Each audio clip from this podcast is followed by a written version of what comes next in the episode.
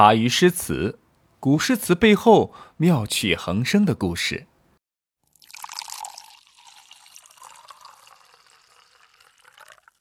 卢照邻《咏史四首》里面的第二首诗，写的是东汉一位叫郭泰的名士。大家可能都知道，一般被称为名士的人，那肯定是饱读诗书，拥有匡复天下之大志，而且呢，多半都有一个苦难的童年，或者是遭遇过许多的挫折。是的，啊，您猜的没错，这位叫郭泰的人呢，还真的就是这样的一位名士。郭泰小时候呢，家里十分的贫穷，父亲呢早早去世，更是使得家里过得是如履薄冰。郭泰只能从小省吃俭用，与母亲相依为命。即使在这样的环境下，郭泰呢依然是心怀理想，想要通过自己的努力去创造一番事业天地出来。当然，这样的崇高理想和现实中的家徒四壁呢，还是让郭泰吃尽了苦头。直到他遇见了自己的第一位贵人，这位贵人呢，也是郭泰的第一位老师，他叫屈伯言。屈老师当时是东汉年间享有美誉的饱学之士，在名师的指导下，郭泰三年就对三坟五典倒背如流。啊，三坟五典呢，也就是啊关于三皇五帝的历史传记和故事。那除了这个背书之外呢，郭泰还善论坛，美音质，非常善于交流，口齿伶俐，表达能力强，而且非常精通音律，诗词歌赋呢是样样都来。再加上郭泰自身条件很好，身高八尺，容貌魁伟，一时呢成为了学院的翘楚，这完全就是集学霸校草于一身的节奏啊！由于郭泰太能读书，成绩呢可以说是青云直上，一直读到了太学生。啊，这个太学生呢有点相当于咱们现在的中科院的意思啊。郭泰是相当厉害了啊，在这里他遇见了人生中的第二个贵人，这个贵人的身份依旧是老师，他的第二位老师叫李英。李老师呢是当时东汉年间声望很高的士族领袖，被京师太学生们标榜为天下楷模李元礼。他做官呢是风裁俊整，也就是雷厉风行，严肃庄重，坚决反对宦官专政，为人呢是深信抗直，不喜结交。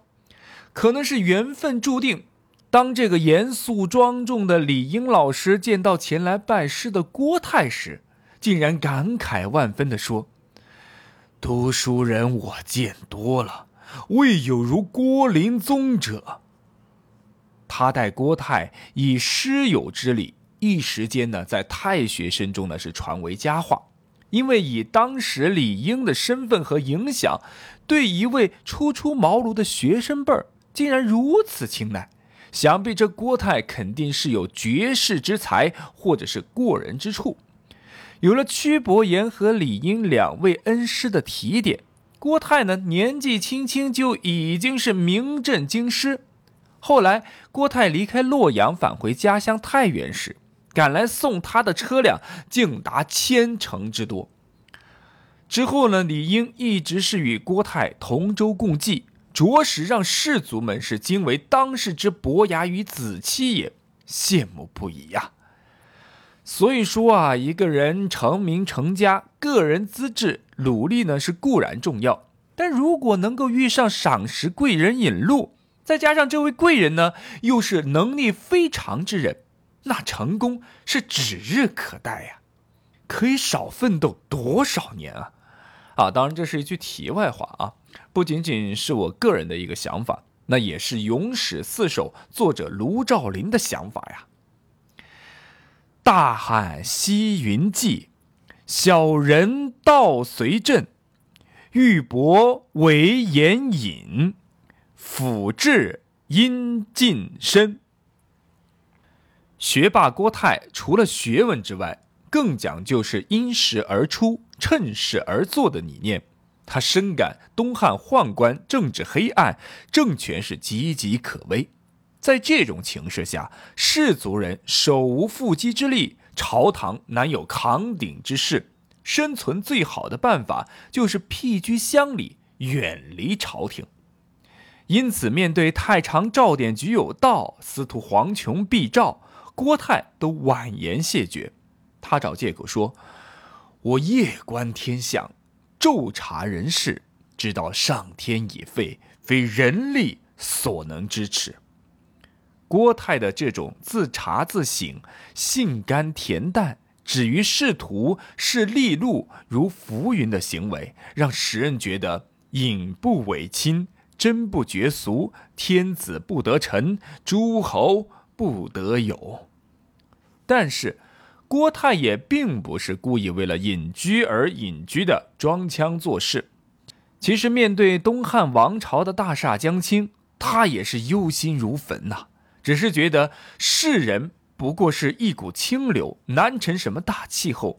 如果与武人合作，又会觉得玷污了有志于道的宗旨。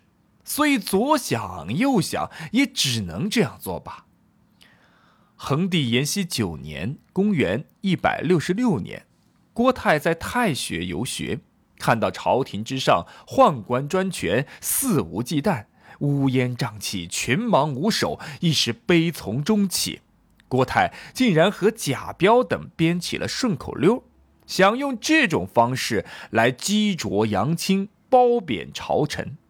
在他们的带动和影响下，一时朝野竟以臧鄙相向，公卿以下均惧其贬义，而不敢登太学之门。卢照邻看到此处，也像古人一样感叹道：“真是位卑未敢忘忧国，明验深处有公道啊！”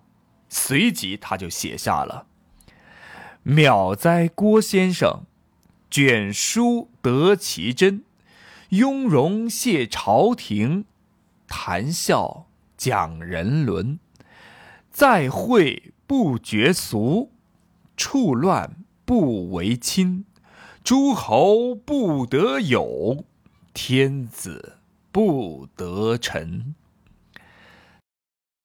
在政治上，郭泰并不甘于同流合污，为人清高，甚至呢有些许冷漠。但是其本人本身呢，为人是极富同情心的，非常重视提携和帮助后人。就如当初自己的两位恩师兼贵人屈伯言和李英帮助自己一样，即使是对那些所谓的不仁之人，他也绝不轻易的放弃。他在陈留的学生左元，因为品行恶劣，违反法令，被郡学退学了，属于典型的咱们说的不良少年。从此呢，没有任何人愿意和他交往，左元呢也因此是郁郁寡合。一日呢，郭泰在路上，哎，恰巧就遇见了左元，立即马上自掏腰包请这个不良少年好吃好喝，边吃边喝的同时，还好言劝慰，要他以古先贤为榜样，反躬自省，痛改前非。有人听了这件事后，嘲笑郭泰这样的大雅之士，饱读诗书，却还要和恶人交往，自取其辱，有辱声名。郭泰呢？却正色道：“对犯了错误的人，更应该热情帮助，劝其从善。如果谁都疏远他，那么他会在错误的道路上越走越远。”同样类似的事情，郭泰还不止干过一次。郭泰的母亲过世后，同乡贾叔前来吊唁。贾叔这个人虽然世代做官，但为人呢是阴险刻薄，乡人都有点反感他。郭泰的好朋友孙威专门从巨鹿赶来奔丧，刚要进门就看到贾叔在里头，心里一个不爽快，掉头就走。郭泰听说后，赶紧追上去问：“孙威，怎么这么快就走啊？”孙威说：“你是天下名士，交往的也应该是贤人雅士。今天竟看到你接受恶人吊唁，我很失望。”郭泰说：“贾叔确实为人不好，但我遭丧，他能来慰问，说明他的行为没有违背大道，而且是在修善行。如果他因为小善而逐渐发生变化，将来成为有用之器，不是很好吗？贾叔后来听到这番话，真的就洗心革面，成为善人。因此史家称郭泰循循善导，虽末孟之徒，不能绝也。对于郭泰来说，人之向善就在于修行，在他眼里事无一类，只要能够听得进人说话的，就不要轻言放弃，因为人心向善，社会才会臻于至善。如果人人都冷漠相见，又哪里能够讲道德操守？借此，郭泰再一次用自己闪闪发光的人格魅力收割了一大票粉丝。但是面对这大势已去的东汉时代，郭泰的闪光只是那微不足道的微光。面对党锢之祸持续不断的混乱局面，郭泰也毫无办法。党锢之祸呢，指的是中国古代东汉、恒帝、灵帝时期，士族大夫们、贵族等对宦官乱政的现象不满，与宦官发生党争的事件。事件呢，因宦官以党人罪名禁锢士人终身而得名。前后共发生过两次，两次党锢之祸都以反宦官集团的失败而结束。反宦官的士大夫集团也因此受到了严重的打击，党人被残酷的镇压。当时的言论以及日后的史学家们都是同情士大夫一党，并认为党锢之祸是汉朝毁灭的根本，为黄巾之乱和三国鼎立、汉朝最终灭亡埋下了伏笔。郭泰深感世道无助，干脆传学弟子闭门教书，最多使门下学生有数千人之众。